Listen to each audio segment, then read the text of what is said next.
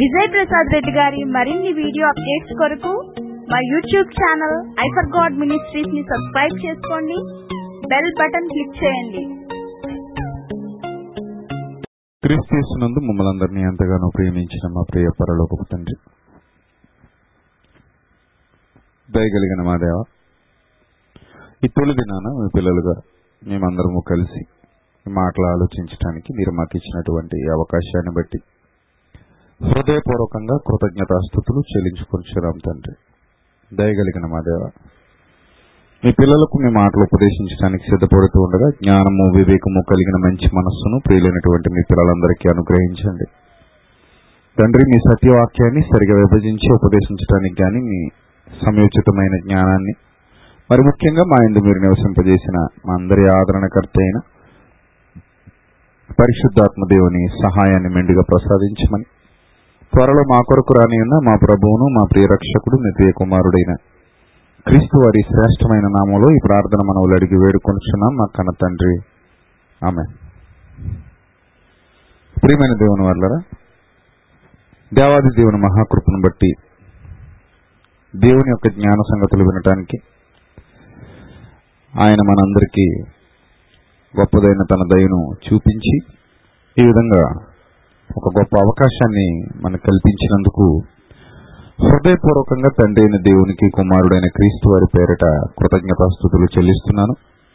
యుగముల వరకు మనందరి ద్వారా నిత్యము దేవుని నామానికి మహిమ కలుగునుగాక ఆమె ప్రియులరా మానవుని యొక్క నరనరాల్లో మూర్ఖత్వం అనేది ఏ విధంగా పేరుకుపోయిందో ఆ మూర్ఖత్వం వలన మనిషి ఏ విధంగా దూరం అయిపోతున్నాడో దేవునికి? ఈ మూర్ఖత్వం మనిషిని ఏ స్థాయికి తీసుకుని వెళ్ళిపోతుందో చాలా విషయాలు మనం విన్నాం. మనిషి తాను నడవవలసిన బాటలో నడవకుండా అజ్ఞానంతో నింపబడిన వాడై తన హృదయాన్ని అజ్ఞానంతో నింపుకొనినవాడై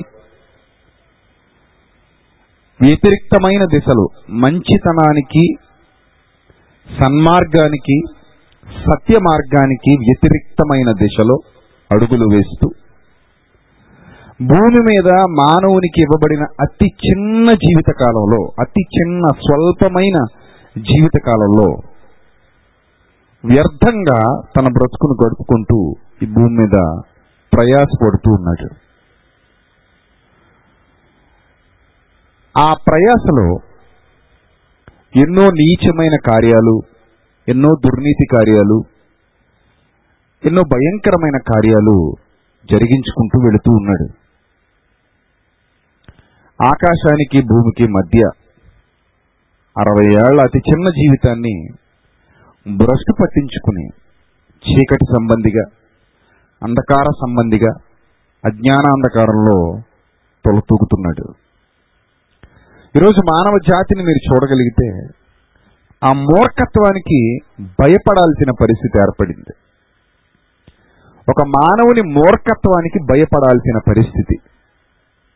ఎందుకంటే ఒక మూర్ఖుడు వెనుక ముందు ఏమాత్రం ఆలోచించకుండా ప్రాణాలు తీస్తున్నాడు. మానవుడే మూర్ఖుడిగా మారి సాటి మనిషి ప్రాణాలు తీస్తున్నాడు. ఆ మూర్ఖుడు పసిపిల్లలను కూడా చూడకుండా తన కామదాహాన్ని తీర్చుకుంటున్నాడు. చిన్నపిల్లల్ని చేరుస్తున్నాడు వృద్ధులు వృద్ధులు అని కూడా వాడు విడిచిపెట్టట్లేదు. మూర్ఖుడు. ఘోరమైన ఎన్నో దుర్నీతి కార్యాలు అక్రమ కార్యాలు సమాజంలో జరుగుతూ ఉన్నాయి. ఇవన్నీ మూర్ఖుల ద్వారానే జరుగుతున్నాయి. జాలి లేదు భయం లేదు కరుణ కటాక్షం లేదు అయ్యో పాపం అనే పరిస్థితి లేదు. నాలాంటి వాడే కదా అనే ఇంగిత జ్ఞానం లేదు. ఇవన్నీ మనిషి పక్కన పెట్టి ఒక మృగం కంటే క్రూరుడుగా క్రూర మృగం కంటే హీనుడుగా ఈ సమాజంలో బ్రతుకుతున్నాడు. దాన్నే మూర్ఖత్వం అనే ముక్క- ఒక్క ముక్కలో మనం చెబుతున్నాం అసలు ఈ మూర్ఖత్వం గురించి బైబిల్లో ఒక అద్భుతమైన మాట దేవుడు రాయించాడు ప్రియులారు. అలాంటి వాళ్ళ గురించి దేవుడు రాయించిన ఒక మాట చూడగలిగితే సామెతల గ్రంథంలో పదిహేడవ అధ్యాయం పన్నెండవ వచనంలో ఒక విలువైన మాట వ్రాయబడింది. సామెతల గ్రంథం పదిహేడవ అధ్యాయము పన్నెండవ వచనం. జాగ్రత్తగా చూడాలి సామెతల గ్రంథం పదిహేడవ అధ్యాయము పన్నెండవ వచనంలో ఒక విలువైన మాట వ్రాయబడింది. జాగ్రత్తగా చూడండి ఆ మాట. పిల్లల్ని పోగొట్టుకున్న ఎలుగుబంటినైనా ఎదుర్కోవచ్చుట. పిల్లల్ని పోగొట్టుకున్న ఎలుగుబంటినైనా ఎదుర్కోవచ్చు కానీ మూర్ఖపు పనులు చేస్తున్న మూర్ఖుణ్ణి ఎదుర్కోరాదు అన్నాడు. గమనించండి ఒక్కసారి. పిల్లల్ని పోగొట్టుకున్న ఎలుగుబంటిని ఎదుర్కొంటే పరిస్థితి ఎలా ఉంటుంది? చీరికేస్తుంది ముక్క ముక్కలుగా చీల్చేస్తుంది. దానికి కోపం వచ్చిందంటే ఎలుగుబంటికి కోపం వచ్చిందంటే దాని మూర్ఖత్వం ముందు మనిషి పనికిరాడండి. మొన్న ఒక మనిషిని అలాగే చంపేసింది ఎలుగుబంటి. దాని చేతికి చిక్కేశాడు ఒక యవనస్తుడు. యవనస్తుడు దాని చేతికి చిక్కేసరికి చాలా క్రూరంగా చాలా పాశవికంగా పట్టు వదలకుండా చంపేసింది. ప్రజలందరూ చూస్తూ ఉండగానే యవనస్తుడు ఎలుగుబంటి చేతిలో చచ్చిపోయాడు. తనను తాను కాపాడుకునే ప్రయత్నం అయితే చేశాడు కానీ దాని బలం ముందు అతడు నెగ్గలేకపోయాడు. ఎప్పుడైతే ఎలుగుబంటి అతన్ని పూర్తిగా తన ఆధీనంలోనికి స్వాధీనంలోనికి తెచ్చేసుకోగలిగిందో దాని బలం ముందు అతను నిలబడలేక చచ్చిపోయాడు ప్రియులరా. అంటే ఎలుగుబంటి దానికి ఉన్న శక్తి చాలా గొప్పది. అలాంటి ఎలుగుబంటి పిల్లల్ని పోగొట్టుకున్న ఎలుగుబంటి అయితే ఇంకెంత శక్తివంతంగా ఉంటుంది. ఇంకెంత బలంగా ఉంటుంది. అంటే ఎందుకంటే మన వీధుల్లో కుక్కలు ఉంటాయి వాటికి పిల్లలు పుడతాయి. ఆ పిల్లల్ని పట్టుకుని పరిగెత్తండి చూద్దాం. నేను వదులుతుందా కుక్కది? విడిచిపెడుతుందా? చాలా భయంకరంగా కరిచి కరిచి వదిలేస్తుంది. ఆ పిల్లల్ని టచ్ చేస్తేనే దాని కోపం వచ్చేస్తుంది. ఆ పిల్లల్ని పట్టుకుని పరిగెత్తితే ఊరుకుంటుందా? ఊరుకోదు కదా. సో ఎలుగుబంటి కూడా అంతే. తన పిల్లల్ని పోగొట్టుకున్నటువంటి ఎలుగుబంటి దాన్ని ఎదుర్కొంటే చాలా ప్రమాదం. అంతటి ప్రమాదాన్నైనా సాహసం చేసి ఎదుర్కోవచ్చట. అది అక్కడ దేవుడు వ్రాయించిన మాటలోని పరమార్థం అదే. అంతటి భయంకరమైన కార్యాన్ని కూడా మనం చేయొచ్చట. దాన్ని ఎదుర్కోవచ్చు అంటున్నాడు. పిల్లలు పోగొట్టుకున్న ఎలుగు వంటినైనా ఎదుర్కోవచ్చు. అదైనా ఒకవేళ సాధ్యమేమో కానీ అదైనా ఒకవేళ సాధ్యపడుతుందేమో కానీ మూర్ఖపు పనులు చేస్తున్న మూర్ఖుణ్ణి ఎదుర్కోకూడదు. వాడు క్రూరుడు జాలుండదు వాడికి దయ ఉండదు నీచుడు. చెప్పిన మాట వినేవాడు కాదు. పోనీ ఒక మాట చెబితే అర్థం చేసుకుంటాడా అంటే అర్థం చేసుకునేవాడు కాదు. అర్థం చేసుకునేంతటి జ్ఞానాన్ని సంపాదించుకున్నవాడు కాదు. నిజంగా ప్రతి మనిషి ఆలోచనలో పడితే జాగ్రత్తగా ఉంటే ప్రతి పనిని ఆలోచించి జరిగిస్తే మంచితనానికి మనసిస్తే మంచితనానికి చోటిస్తే ఈరోజు సమాజం పరిస్థితి ఎలా ఉండేదో మీరు చెప్పండి. వేరే కోణంలో ఉండేది. ఈరోజు సమాజం ఎలా ఉండేది కాదు. దేవునికి దూరంగా దేవునికి భిన్నంగా ఉగ్రతకు దగ్గరగా భయానకమైన పరిస్థితిలో ఈరోజు సమాజం కొనసాగేది కాదు ప్రియులారా. దేవుని మాట విననొల్లక నీచమైన స్థితిలో భయంకరమైన పరిస్థితిలో బ్రతుకుతున్నారు. గనుకనే దేవుడి మాట వ్రాయించాడు. అలాంటి మూర్ఖుని ఎదుర్కొంటే ఎలుగుబంటి కంటే ప్రమాదం. ఇంక ఎలుగు వెంటనే ఆలోచిస్తుందేమో కానీ మూర్ఖుడు నీ ప్రాణం తీయడానికి ఆలోచించడు. వాడు ఎంతటి దుస్సాహసానికైనా ఊడిగడతాడు ఎంతటి నీచమైన కార్యక్రమాలైనా వాడు జరిగిస్తాడు. వాడు జాలి దయాలిని క్రూరుడు కఠినుడు అని చెబుతున్నాడు. ప్రియులరా మరి ఇలాంటి మూర్ఖుల మధ్యకి ఇలాంటి మూర్ఖుల మధ్యకి దేవుడు తన ప్రియ కుమారుణ్ణి పంపించాడు. జాగ్రత్తగా వినాలి. ఇంతటి భయంకరులు ఉన్నారు సమాజంలో అని దేవుడే చెప్పి ఈ భయంకరుల మధ్యకే దేవుడు తన ప్రియకుమారుడైన క్రీస్తును పంపించాడు ప్రియారా ఇంత భయంకరుల మధ్యకి తన ప్రియకుమారుడైన క్రీస్తును దేవుడు ఎందుకు పంపించాడు? యేసుక్రీస్తు వచ్చే సమయానికి ఇప్పుడున్నట్టుగా లేదు ఈ ప్రపంచం. ఇప్పుడు ఇంకా కొద్దో గొప్ప అప్పటి మీద బెటరే అనిపిస్తుంది. నిజమే. ఆ కాలంలో చాలా భయంకరంగా ఉండేవారు. చాలా నీచులు. మూఢనమ్మకాలు బాగా ఎక్కువగా ఉండేవి ప్రజల్లో. భయంకరమైన కార్యక్రమాలు సమాజంలో జరిగేవి. ప్రతి అజ్ఞానాన్ని నమ్మేవారు. దాన్ని పెంచి పోషించేవారు. దానికి ఒత్తాసు పలికేవారు. అలాంటి నీచులున్న సమాజంలోనికి మరీ అజ్ఞానంలో కొట్టుమిట్టాడుతున్న సమాజంలోనికి తన కుమారుడైన క్రీస్తును దేవుడు పంపించాడు. ఆయనకు శరీరాన్ని ఇచ్చి పరలోకంలో ఆయనతో పాటు ఉన్న ఆయన కుమారుణ్ణి ఆయనకు శరీరాన్ని ఇచ్చి కన్య మరియ గర్భం గుండా రెండు వేల సంవత్సరాల క్రిందట ఈ భూమి మీదకు దేవుడు పంపించాడు. ఎవరి మధ్యకు పంపించాడంటే మూర్ఖుల మధ్యకు పంపించాడు. అప్పటికే ఈ సమాజంలో ఎంతో మూర్ఖత్వం చోటు చేసుకుంది. ఆనాటి సమాజం మూర్ఖ ప్రవర్తన గలదైంది. వారి యొక్క స్వార్థానికి ఎవరినైనా బలి చేయటానికి వారు సిద్ధంగా ఉన్నారు. వారి యొక్క దురాశలు నెరవేర్చుకోవడానికి ఎన్ని నీచమైన కార్యాలకైనా ఒడిగట్టడానికి వారు సిద్ధంగా ఉన్నారు. వారు అలాగే బ్రతికేవారు. వాళ్ళ ఆలోచన విధానమే అంత వాళ్ళ బ్రతికే అంత. అలాంటి నీచమైన లోకంలోనికి యేసుక్రీస్తు ప్రభు అడుగు పెట్టాడండి. మూర్ఖుల మధ్యకు వచ్చాడు మూర్ఖుల మధ్యకు వచ్చి ఆ మూర్ఖత్వాన్ని చూస్తున్నాడు. ప్రజల మూర్ఖత్వాన్ని గమనిస్తున్నాడు. ప్రజల మూర్ఖత్వాన్ని చూస్తూ ప్రజల మధ్య బ్రతుకుతూ ఆ ప్రజల మధ్య జీవిస్తూ ఆ ప్రజల మధ్యనే తిరుగుతూ ఉన్నాడు. అలా తిరుగుతూ ఉన్నప్పుడు మూర్ఖులు కదా ఈ మూర్ఖులకు మంచి మాటలు నచ్చవు. మూర్ఖులకు ఎప్పుడు మంచి మాటలు నచ్చవు. వాళ్ళకి ఎంత చెప్పినా వాళ్ళు వింటారు తప్ప దాన్ని అర్థం చేసుకోరు. దాని ప్రకారంగా ప్రవర్తించరు.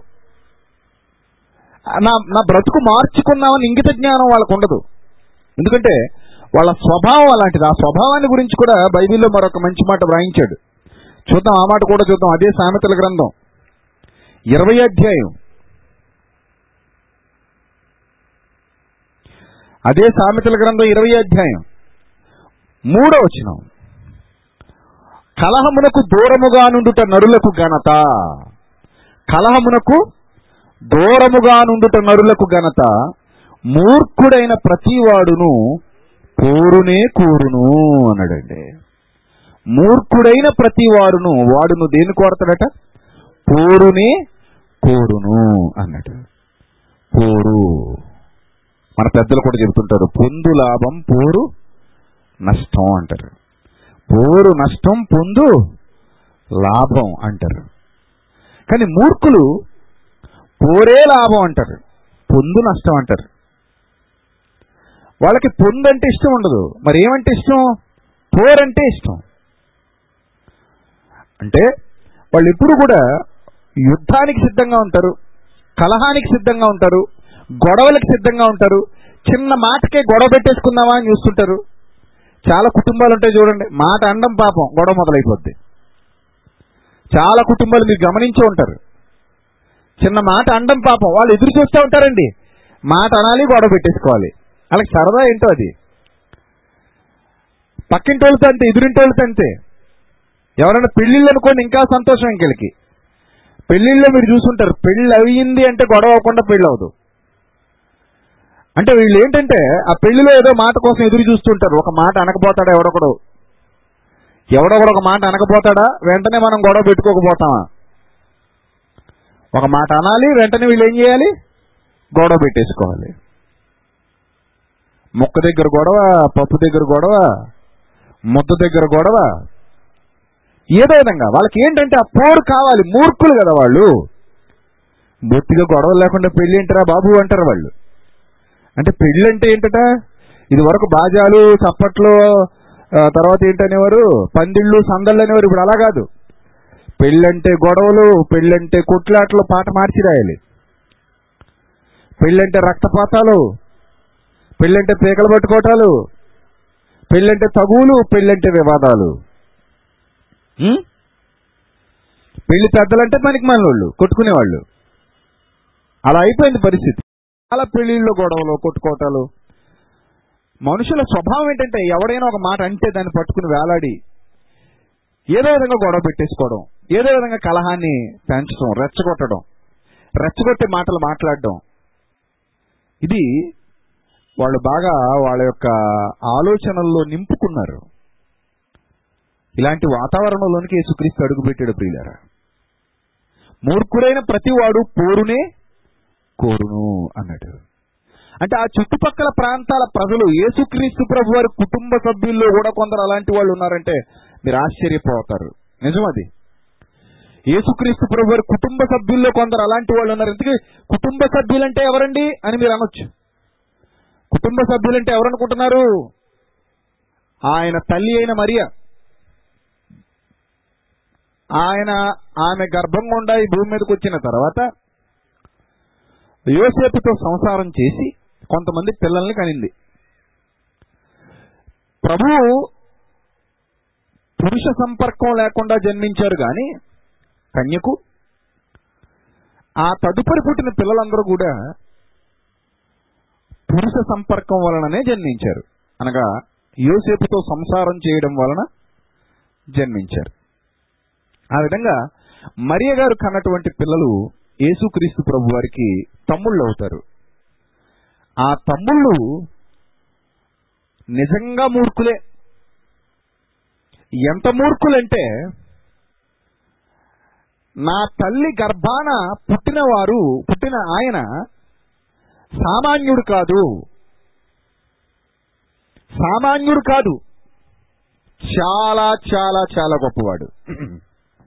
ఎంత గొప్పవాడంటే సర్వోన్నతుడైన దేవుని కుమారుడు. ఆయన రాజ్యానికి రాజు ఆయన ఏర్పాటు చేసిన రాజ్యానికి రాజు. ఈ భూమి మీద ఉన్న సమస్త మానవాళి పాపాలు క్షమించడానికి కేవలం ఇస్రాయేలీల పాపాలు కాదు.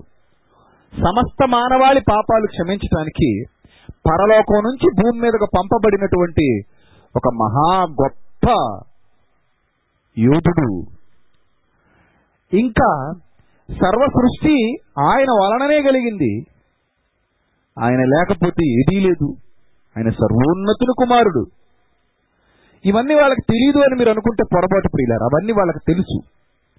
ఎలా తెలుసు అంటే మరియ ద్వారా తెలుసు యోసేపు ద్వారా తెలుసు. మరియ ద్వారా యోసేపు ద్వారా ఈ సంగతులు వాళ్ళకి తెలుసు. యోసేపు మీ అందరికీ తెలిసిన సంగతి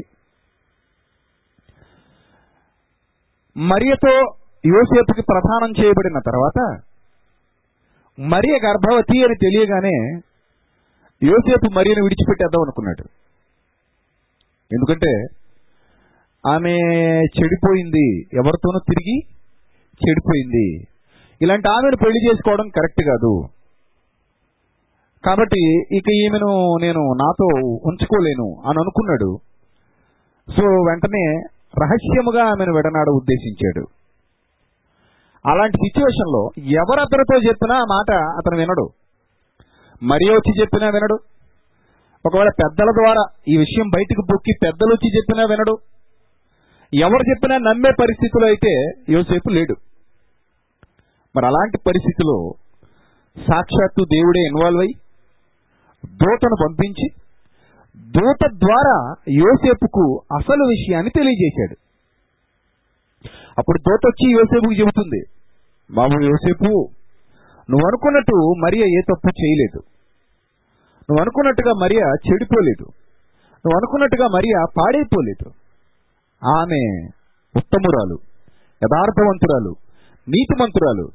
ఆమెను విడిచిపెట్టే సాహసం నువ్వు చెయ్యొద్దు సర్వోన్నతుడైన దేవుడు కుమారుడు ఆమె గర్భమందు ఉన్నాడు. అంతటితో ఆగలేదు.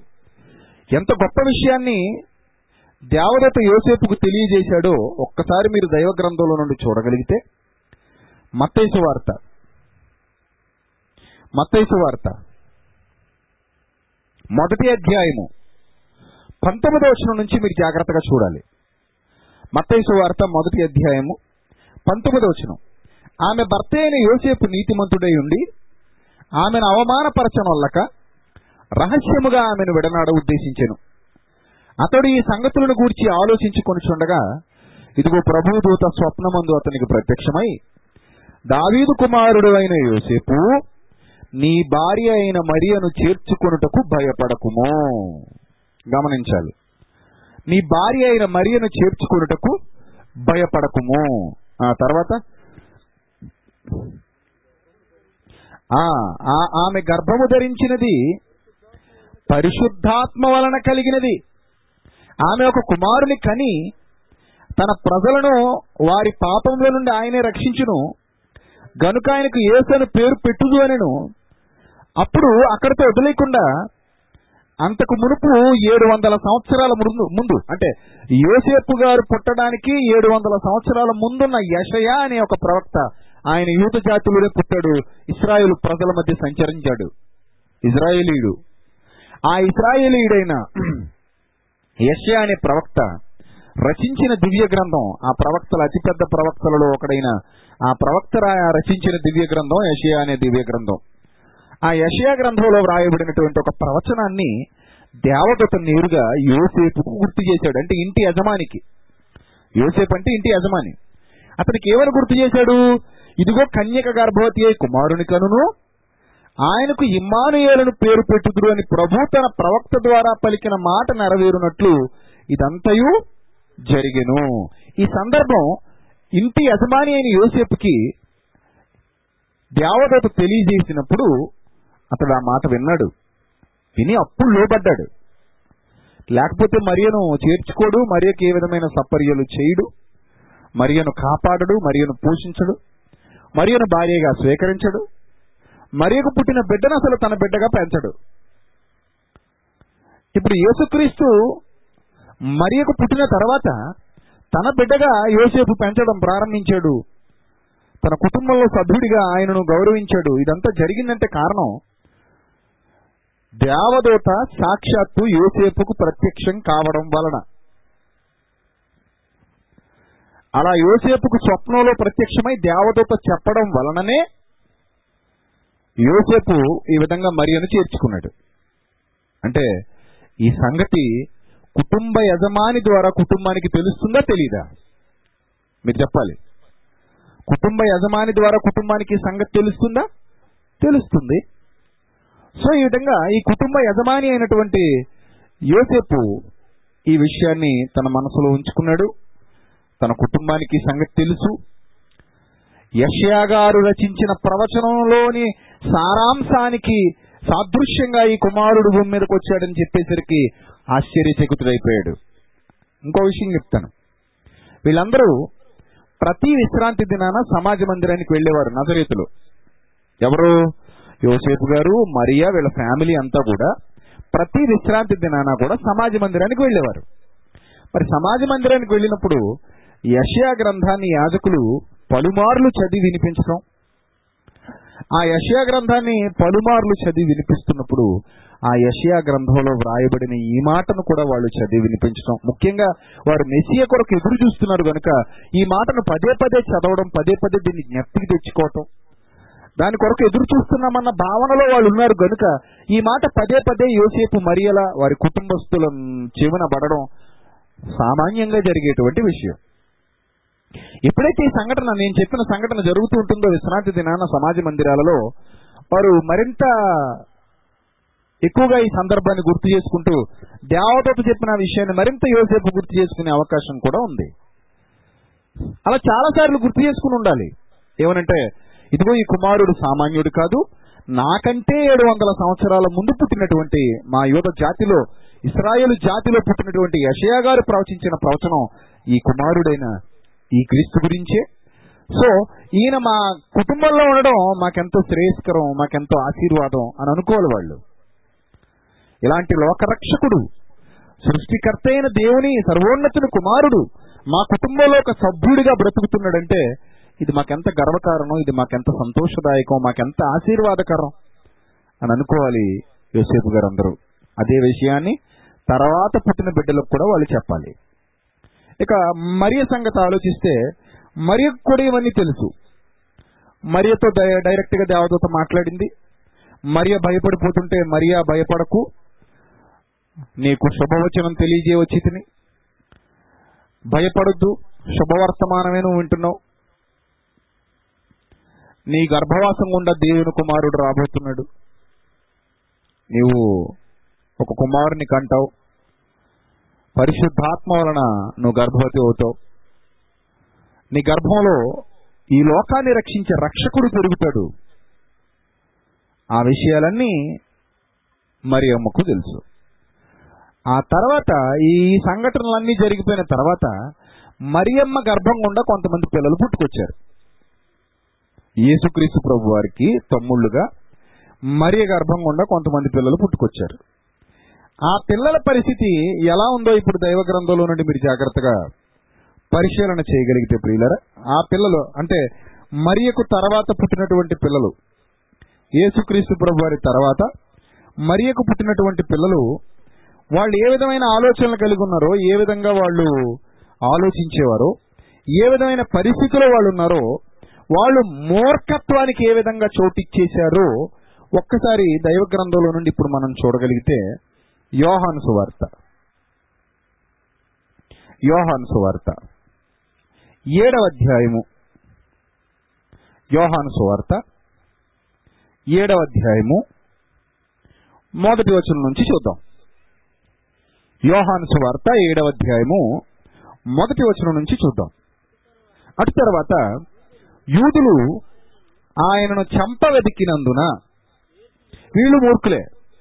యూదులంటే మూర్ఖులు వాళ్ళు. వాళ్ళు యేసుక్రీస్తుని చంపాలి అనుకుంటున్నారు. నిజం చెప్తున్నందుకు ఏంట నిజం? నేనే మెస్సియానని చెప్పటం.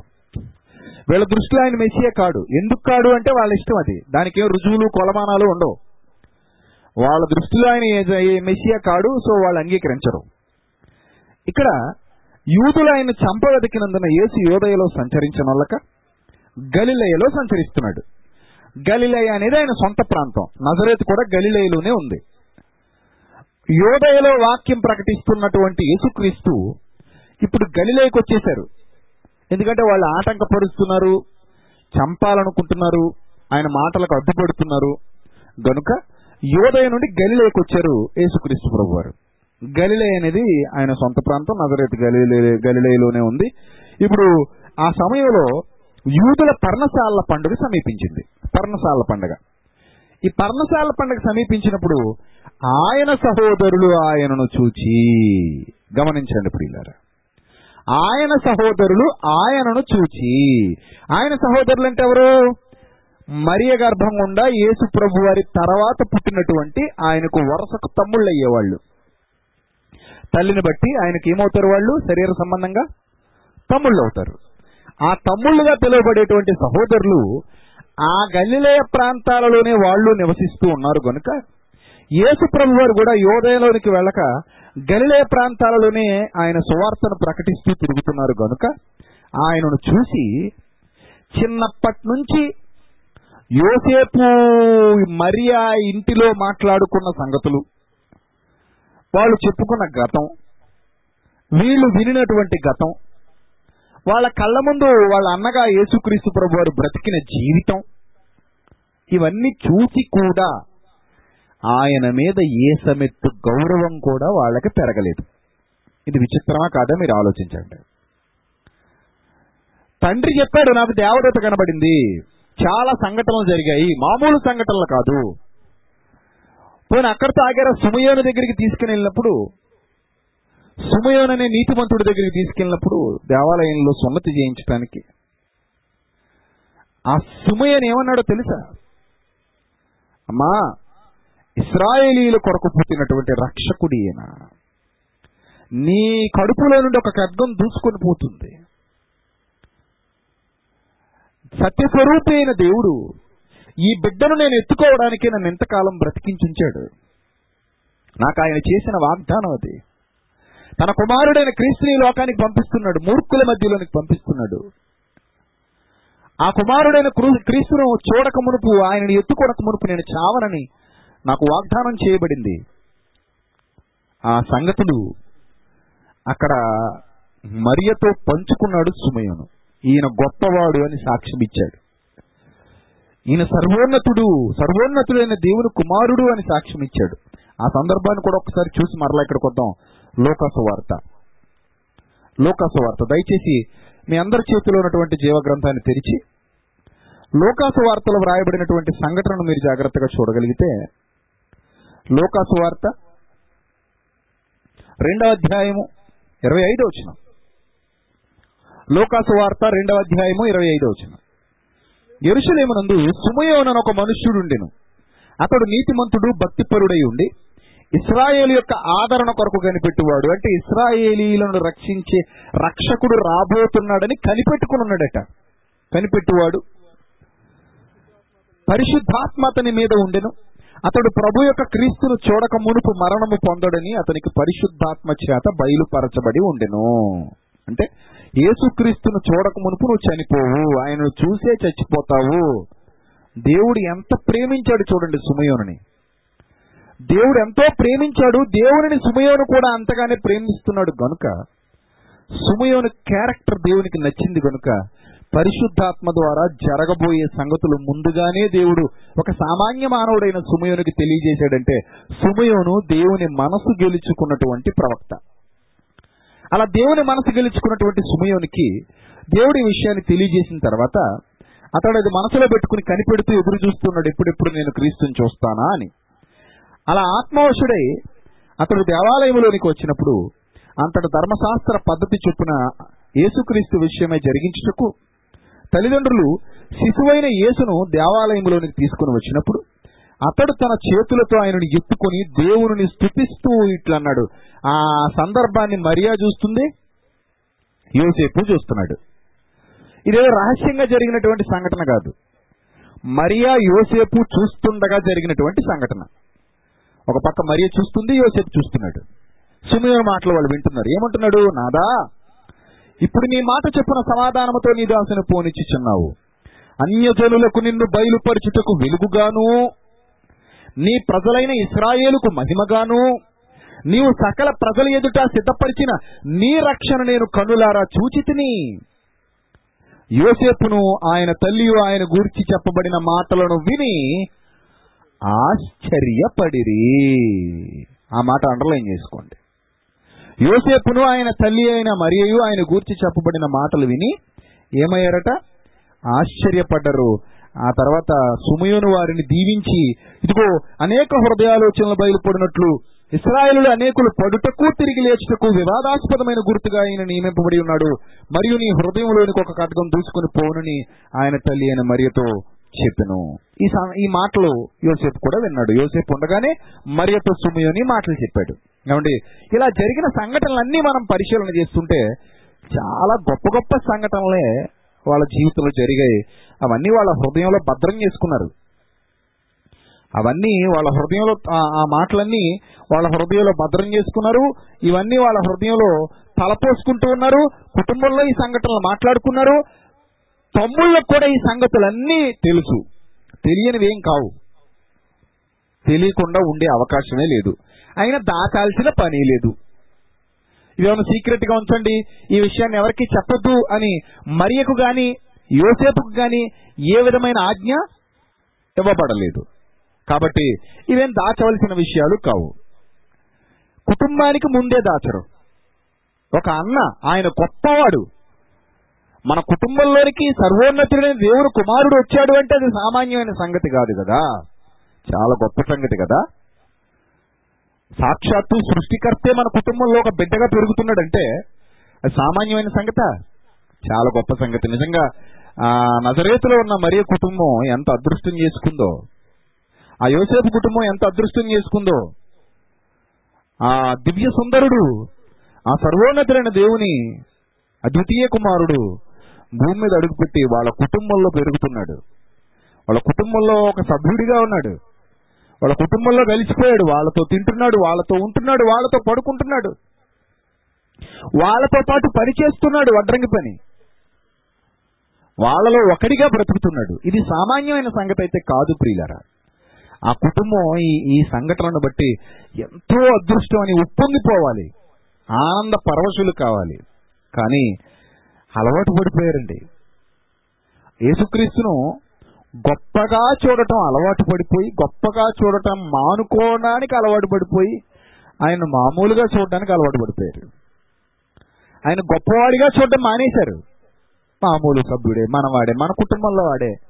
మనతో మామూలుగా మాట్లాడుతూ ఉంటాడు మనతో పడుకుంటాడు మనతో తింటాడు మనతో ఉంటాడు అనుకున్నట్టుగా ఆయనను గురించి అంచనా వేశారు తప్ప ఆయన ఒక మహా విజ్ఞానపు గనిని ఆయన ఈ ప్రపంచాన్ని ఉద్ధరించేవాడని ఈ ప్రపంచానికి ఆయనే రక్షకుడని ఆయన ద్వారా తప్ప ఈ ప్రపంచానికి రక్షణ లేదని.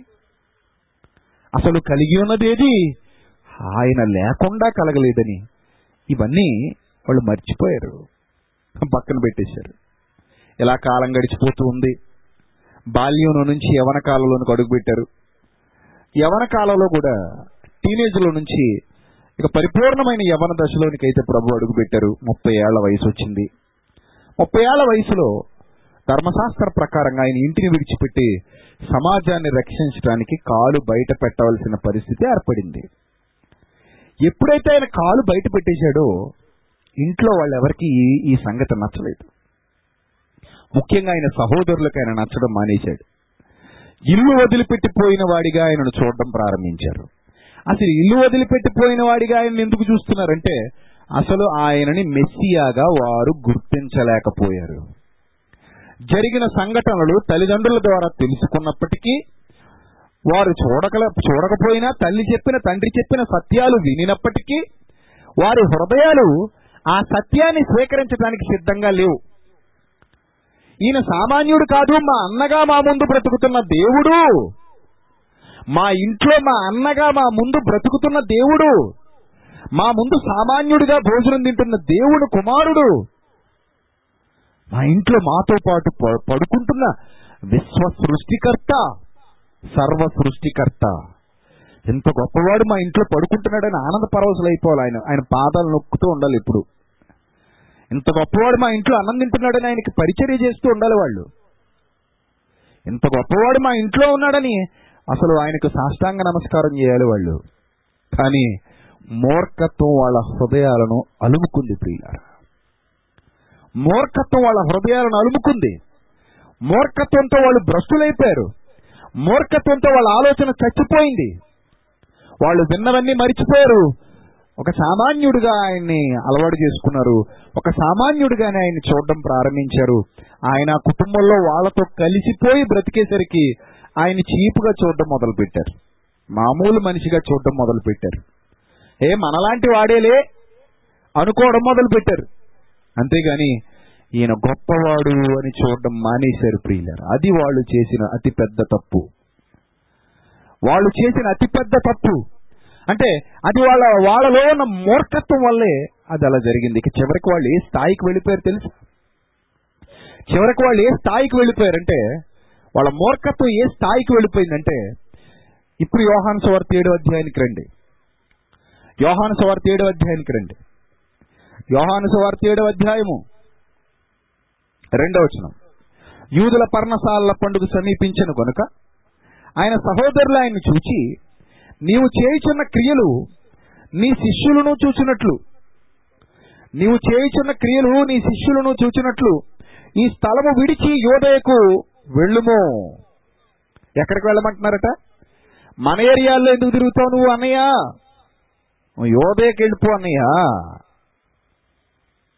నేరుగా కలిసి మాట్లాడుతున్నారు వాళ్ళు. ప్రభువును కలిసి మాట్లాడుతున్నారు. మళ్ళీ మా ప్రాంతాలకు వచ్చావా? ఏ ఈ ప్రాంతాన్ని విడిచిపెట్టి వెళ్ళిపోయావు కదా? కుటుంబాన్ని విడిచిపెట్టి వెళ్ళిపోయావు కదా? మళ్ళీ ఎవరు నా సోదరులు అన్నదే మేము చూడడానికి వస్తే వీళ్ళు చూడడానికి వస్తారు ప్రభువుని. మార్క్స్ వార్త మూడు అధ్యాయంలో సందర్భం ఉంటుంది. చూడడానికి వచ్చి ఇదిగో మేము వచ్చామని చెప్పండి ప్రభువుకి చెప్పండి మేము వచ్చామని చెప్పండి అని కబురు పెడితే ప్రభు అంటారు ఎవరు నా తల్లి ఎవరు నా సోదరులు నా తండ్రి చిత్త ప్రకారము జరిగించు వీరే నా తల్లి నా సోదరులు అంటారంటే అక్కడ ఉన్న అంతరార్థం ఏంటంటే నా తండ్రి చిత్త ప్రకారం వీళ్ళు జరిగించట్లేదు ఎవరు? నా తల్లి జరిగించట్లేదు ఆ తల్లికి నా తదుపరి పుట్టిన కుమారులు నా తమ్ముళ్ళు కూడా జరిగించట్లేదు. అంటే నా తమ్ముళ్ళు దేవుని చిత్తాన్ని జరిగించే వాళ్ళుగా లేరు. ఇప్పుడు నా వివరణ ఏంటంటే ఒక వ్యక్తి దేవుని చిత్తాన్ని జరిగించట్లేదు అంటే మరి ఎవరి చిత్తాన్ని జరిగిస్తున్నాడని అర్థం? చెప్పండి. ఒక వ్యక్తి దేవుని చిత్తాన్ని జరిగించట్లేదు అంటే మరి ఎవరి చిత్తాన్ని జరిగిస్తున్నాడని అర్థం? దయ్యం చిత్తాన్ని జరిగిస్తున్నాడని అర్థం. మీరు మీ తండ్రి యొక్క అపవాది సంబంధులు మీరు వాడి దురాశలు నెరవేర్చగోరుచున్నారన్నారు ప్రభు.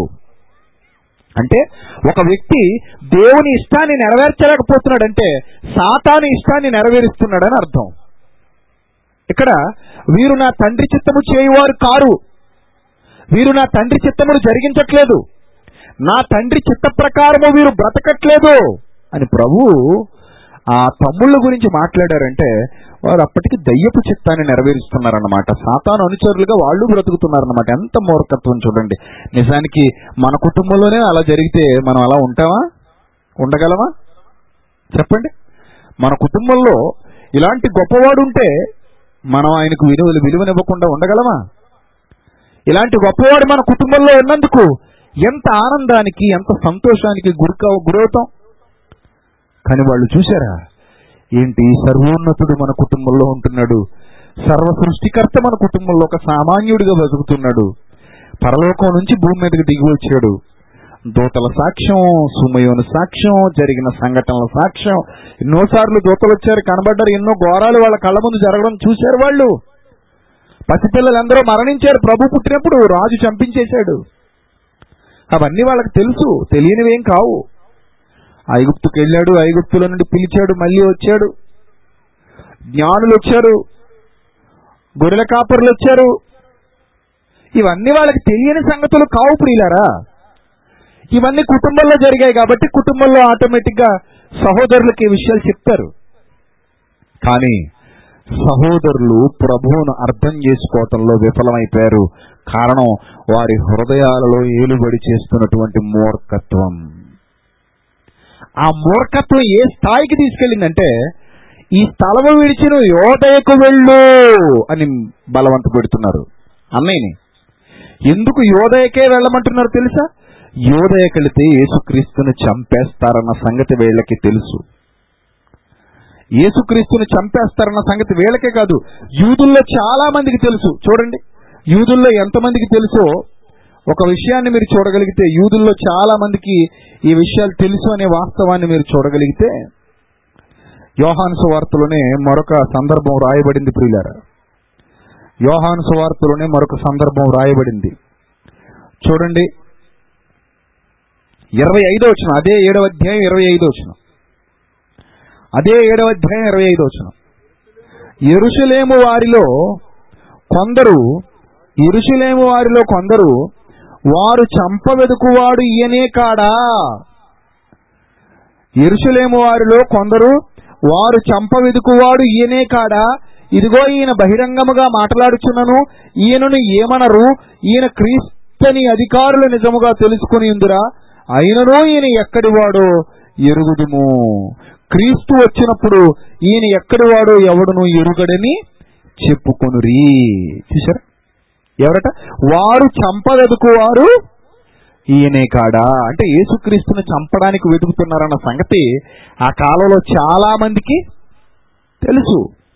అలాగే ఆ తమ్ముళ్ళకి కూడా తెలుసు. నిజానికి అన్న కష్టం వచ్చింది అంటే నిజంగా తమ్ముడైతే ప్రాణం అడ్డేయాలి కదండి. రక్త సంబంధం ఉంది కదా ఒకే తల్లికి పుట్టారు.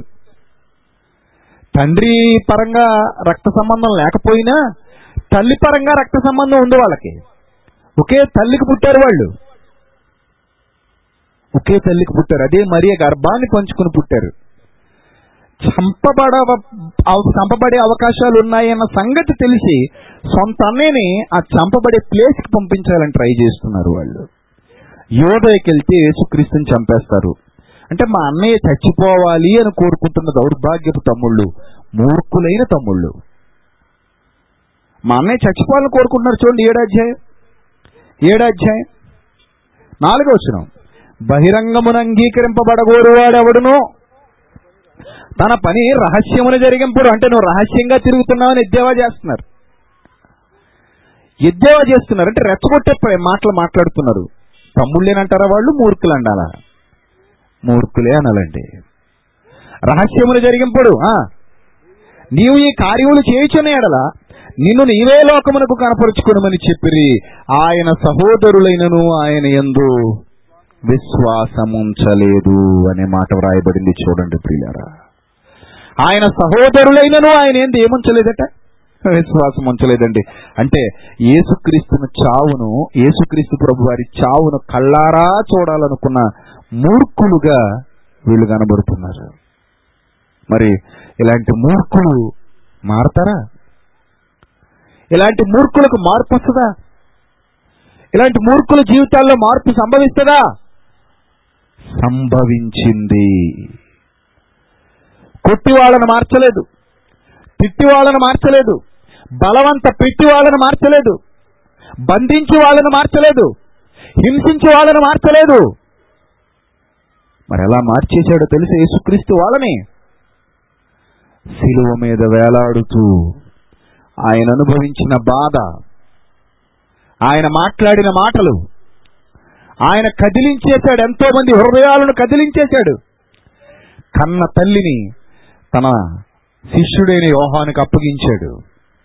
అలాంటి పరిస్థితిలో మృతులలో నుండి పునరుద్ధానుడై తిరిగి లేచేసరికి మృతులలో నుండి పునరుద్ధానుడై తిరిగి లేచి తన్ను గూర్చి వ్రాయబడిన వచనాల భావాన్ని సుమారు నలభై దినాల పాటు శిష్యులకు ఉపదేశించటంలో ఐదు వందల మంది సహోదరులకు కనబడటంలో ఆ సహోదరులకు కూడా తనను తాను ప్రత్యక్షపరుచుకోవడంలో వాళ్ళు ఒక్కసారిగా నిశ్చేష్టులైపోయారు. బాధతో వాళ్ళ హృదయం బరువెక్కిపోయింది. ఈ మహనీయుడిన ఎన్నాళ్ళు మనం ఎంత బాధ పెట్టాం? ఇంత గొప్ప మహనీయుడిని మనం ఇంట్లో ఉన్నా పట్టించుకోలేకపోయాం. ఇంత గొప్ప మహనీయుడిని మనం అర్థం చేసుకోలేకపోయాం. ఇంత గొప్ప మహనీయుడు సామాన్యంగా మన మధ్యలో బతుకుతుంటే మన కుటుంబంలో బ్రతుకుతుంటే మనం సామాన్యుడని అనుకున్నాం. కానీ ఈయన సామాన్యుడు కాదు. పరలోకానికి వెళ్ళి మరలా భూమి మీదకి వచ్చి మరలా పరలోకానికి వెళ్ళి మరలా భూమి మీదకి రాగలిగే శక్తి ఈ ప్రపంచంలో ఎవరికుంది అని ఆలోచనలో పడ్డారు. నలభై దినాల పాటు అది జరిగింది ప్రియులారా. ఆయన మరణించి తిరిగి లేచిన తర్వాత నలభై దినాల పాటు పరలోకానికి వెళుతున్నాడు భూమి మీదకి వస్తున్నాడు. పరలోకానికి వెళుతున్నాడు భూమి మీదకి వస్తున్నాడు ఆయన. నలభై దినాల పాటు ఆయన తను తాను ప్రత్యక్షపరుచుకున్నాడు. అలా తను తాను ప్రత్యక్షపరుచుకొని తన తమ్ముళ్ళతో కూడా మాట్లాడేసరికి ఆ మాటలు వాళ్ళ హృదయాల్ని కదిలించేశాయి. ఆ మాటలు వాళ్ళ హృదయాల్ని బరువెక్కించాయి. ఆ మాటలతో వాళ్ళ జీవితాలు మారిపోయాయి. వాళ్ళ ఆలోచన విధానం మారిపోయింది. తప్పు తెలుసుకున్నారు. అయ్యో మేము ఇంతకాలం ఎవరినండి అవమానించాం? ఎవరినండి చీపుగా చూసాం ఎవరిని కించపరిచేశాం? ఎవరిని ఇలా చిన్నవాడిగా చిత్రీకరించాం? ఎవరి విషయంలో మేము ఇలా బిహేవ్ చేశామని వాళ్ళను వాళ్ళే ప్రశ్నించుకోవడం ప్రారంభించారు. ఎప్పుడైతే వాళ్ళను వాళ్ళే ప్రశ్నించుకోవడం ప్రారంభించారో వాళ్ళ జీవితంలో ఎన్నో మార్పులు సంభవించాయి. ఎంత మార్పు తెలుసా? మీరు బైబిల్ గ్రంథంలో చదువుకుంటున్న యాకోబు పత్రిక. మీరు బైబిల్ గ్రంథంలో చదువుకుంటున్న యాకోబు పత్రిక. యోధా పత్రిక. ఈ రెండు పత్రికలు వ్రాసిన వాళ్ళు ఎవరో తెలుసా? ఏసు చనిపోవాలని కోరుకున్న అదే సహోదరులు. యేసు చనిపోవాలని కోరుకున్న మూర్ఖులుగా బ్రతికిన అదే సహోదరులు తర్వాత దేవుని సేవలో తమ ప్రాణాల్ని అర్పించేశారు. ప్రభు సేవలో తమ ప్రాణాల్ని సైతం అర్పించేశారు. ఎవరి ఇంతటి మూర్ఖులు ఎలా మార్పు చెందారంటే ఆ మహనీయుడు తన మాటలతో తన ఆలోచనలతో తన బ్రతుకుతో తన ప్రవర్తనతో వాళ్ళ జీవితాన్ని మార్చేశాడు. యేసు ఏది మాట్లాడతాడో అదే జీవిస్తాడు. జీవితం ఒకటి మాట ఒకటి కాదు యేసుక్రీస్తు ప్రభు వారిది ఆయన జీవితం ఆయన మాట రెండు ఒకటే. ఏది మాట్లాడతాడో ఆ మాట ప్రకారంగానే యేసుక్రీస్తు జీవిస్తాడు. ఆ జీవితం ఆ మాట ఆయన చేసిన కార్యాలు అవన్నీ చూసి పశ్చాత్తప్త హృదయాలతో నిండిపోయిన వారై. పశ్చాత్తాపంతో బరువెక్కిన హృదయాలతో యేసుక్రీస్తు ప్రభు వారిని మరలా తిరిగి ఆశ్రయించారు వాళ్ళు. అలా ఆశ్రయించి దేవుని కొరకు ఉన్నతంగా బ్రతికారు ప్రియ అంటే ఒక మనిషి నరనారాల్లో పేరుకుపోయిన మూర్ఖత్వాన్ని తీయగలిగే శక్తి ఒక్క యేసుక్రీస్తుకు మాత్రమే ఉంది. ఆయన భూమి మీదకి వచ్చిందే అందుకు. ఏదో కుటుంబ సభ్యులు కదా బయటి వాళ్ళు కదా అని భేషజాలు చూపించలేదు ఆయన. వ్యత్యాసం ఆయనకి లేదు. ఆయనకి అందరూ ఒకటే. ఆయన కుటుంబం అయినా బయటి వాళ్ళైనా ఎవరైనా ఆయనకు ఒకటే. ఆయన పని మనిషి హృదయంలో ఉన్న మూర్ఖత్వాన్ని తీసివేయటం. మనిషి హృదయంలో ఉన్న మూర్ఖత్వాన్ని తీసేయాలంటే ఆ మహత్తు గల మాట. ఆయన శక్తివంతమైన మాటలు. ఆ మాటలతో మిళితమైన ఆయన కార్యాలు. ఆయన జాలి ఆయన దయ ఆయన కరుణ ఆయన ప్రవర్తన ఇవన్నీ వాళ్ళను కదిలించాయి. ఆయన మహా పునరుద్ధానం. ఆయన బలియాగం వాళ్ళను కదిలించింది. ఎప్పుడైతే ఆ బలియాగాన్ని ఆ పునరుద్ధానాన్ని గుర్తు చేసుకున్నారో వాళ్ళ గుండెలు పగిలిపోయాయి ప్రియులారా. గుండెలు పగిలిపోయాయి. పగిలిపోయిన గుండెలతో ప్రభు పాదాల చెంతకు చేరుకున్నారు. వాళ్ళ తప్పు తెలుసుకుని కన్నీళ్ళు విడిచారు. వాళ్ళ తప్పు తెలుసుకుని మారు మనసు పొందారు. పశ్చాత్తాపంతో రగిలిపోయారు. తదుపరి వాళ్ళ జీవితాలని సంపూర్ణంగా ప్రభువుకు సమర్పించేశారు. ఇక నా మట్టుకైతే బ్రతుకుట క్రీస్తు చావైతే లాభము అనే భావాలలోనికి వాళ్ళ జీవితం వెళ్ళిపోయింది ప్రియులారు. అలా వెళ్ళిపోయి చచ్చేంత వరకు వాళ్ళు దేవుని కోసం బ్రతికారంటే మీరు నమ్మాలి. వాళ్ళు రాసిన పత్రికలు చదువుతుంటే ఇంటికి వెళ్ళిన తర్వాత మీరు చదవండి యాకో పత్రిక. ధర్మశాస్త్రంలోని సంగతుల్ని రంగరించి రాస్తాడు. యోధా పత్రిక చదవండి. ప్రభు బోధ నిమిత్తం పోరాడి ప్రాణాలు వదిలేసినా పర్వాలేదని అగ్నిలో నుండి తప్పించినట్టు కొందరినైనా తప్పించాలని పరిశుద్ధాత్మ ప్రేరణతో రాస్తాడు. వాళ్ళ భావాలు వాళ్ళ ఆలోచన విధానం ఏ స్థాయికి వెళ్ళిందో మీరు గమనించాలి ప్రియులారా. ఏ స్థాయికి వెళ్ళిందో మీరు గమనించాలి. మూర్ఖత్వంతో నిండిపోయిన హృదయం మారితే మానవ జీవితం పూలవనంలా మారిపోతుంది. అద్భుతమైనదిగా మారిపోతుంది. సుగంధాలు వెదజల్లుతుంది సువాసనలు పరిమళాలు వెదజల్లుతుంది ప్రియారా మానవ జీవితానికి మార్పు కావాలంటే ఆ మూర్ఖత్వం తొలగిపోవాలి. మనిషిలో ఆ మూర్ఖత్వం తొలగిపోవాలి అంటే యేసుక్రీస్తు వాళ్ళ హృదయాలలోనికి రావాలి. ఆయన మాటలు వాళ్ళ హృదయాలలో గూడు కట్టుకుపోవాలి. ఆయన ఆలోచనలోనికి మనిషి వెళ్ళాలి. ఆయనకు దగ్గర కావాలి. ఇలా మార్పు చెందిన జీవితాలు ఒకటా రెండా వందలు వేలు లక్షలు కోట్లున్నాయి. వాటిలో కొన్ని ఈ మూడు దినాలు మీకు చూపించి మిమ్మల్ని కూడా అదే జాబితాలోనికి చేర్చాలన్నదే ఈ సభల యొక్క ఉద్దేశం.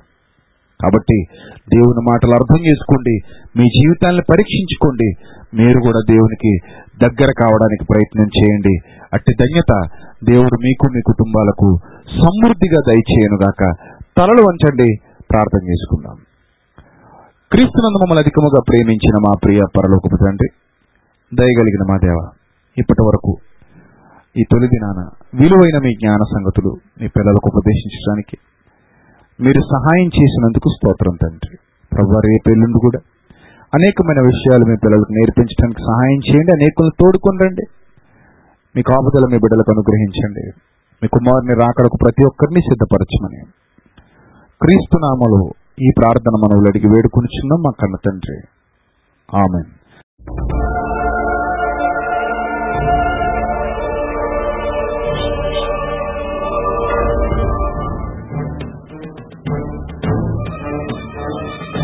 ఆది నీవే అంతం నీవే ప్రభవం నీవే ప్రళయం నీవే అల్పయు నీవే ఓమఘయు నీవే విలయం నీవే తిరనిలయం నీవే గగనం భువనం సకలం నీవే జగతిని నడిపే జ్యోతివి నీవే అమరం అమరం సర్వము నీవే అన్ని నామాలు ప్రణమిల్లే సర్వోన్నత నామం నీవే సర్వోన్నత నామం నీవే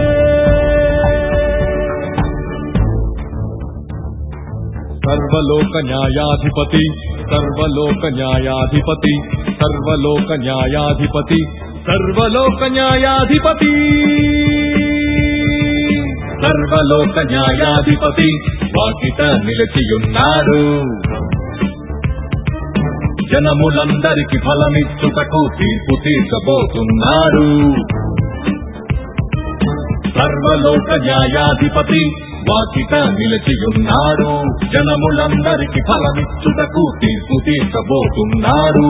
వేల దూతలతో బూర ధనులతో మేఘ మండలము పైన గోత్రపు పదమ సింహముతో కదలి వస్తుంది క్రీస్తు న్యాయపీఠం ఎదుట ప్రత్యక్షం కావాలందరూ.